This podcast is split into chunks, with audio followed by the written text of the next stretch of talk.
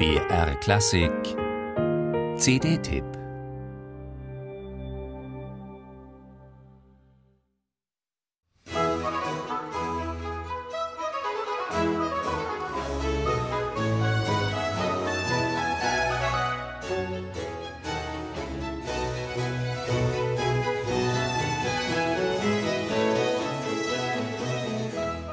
Die italienische Oper hatte es schwer in London.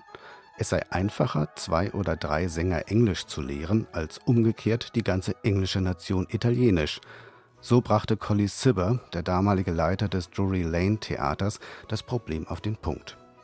Und das ist auch genau der Ansatz von Johann Christoph Pepusch bei Venus and Adonis, seinem ersten englischen Maskenspiel aus dem Jahr 1715.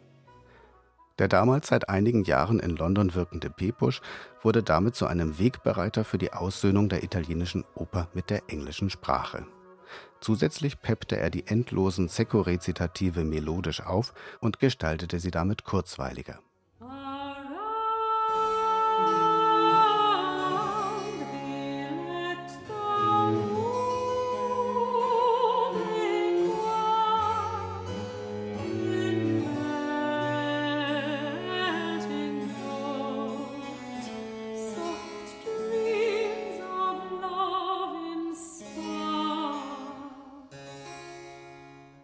Mit Venus and Adonis nimmt sich das Barockorchester The Harmonious Society of Tickle Fiddle Gentlemen unter Robert Rawson auch des ersten opernartigen Werks in England an, von dem ein vollständiger Stimmensatz erhalten ist.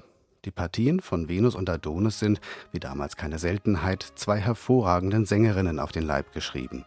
Auch bei dieser Einspielung sind Spitzenkräfte am Werk. Sierra Hendrick entfaltet als Venus leicht und beweglich ihren klangschönen Mezzo.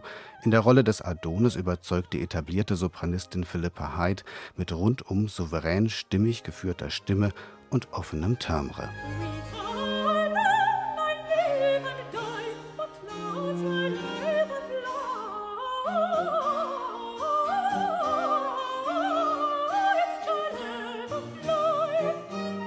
Dritter im Bunde ist Mars, gesungen von Richard Edgar Wilson, der seinen beiden Kolleginnen in nichts nachsteht. Eine kleinere Rolle, die nur im zweiten Teil das dramatische Geschehen anfacht.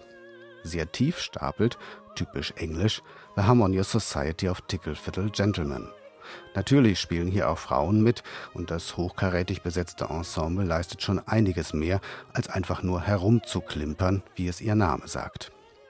Auffällig ist das durchsichtige Klangbild, alle Instrumente sind vorbildlich zu orten, die große Klarheit im Ausdruck und eine sorgfältig pointierte Artikulation.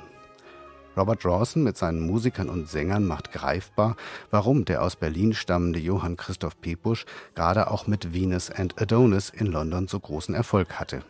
Nicht zuletzt nach dieser Vorlage gestaltete Georg Friedrich Händel Aces and Galatea, sein erstes dramatisches Werk in englischer Sprache eine Ersteinspielung mit Referenzcharakter.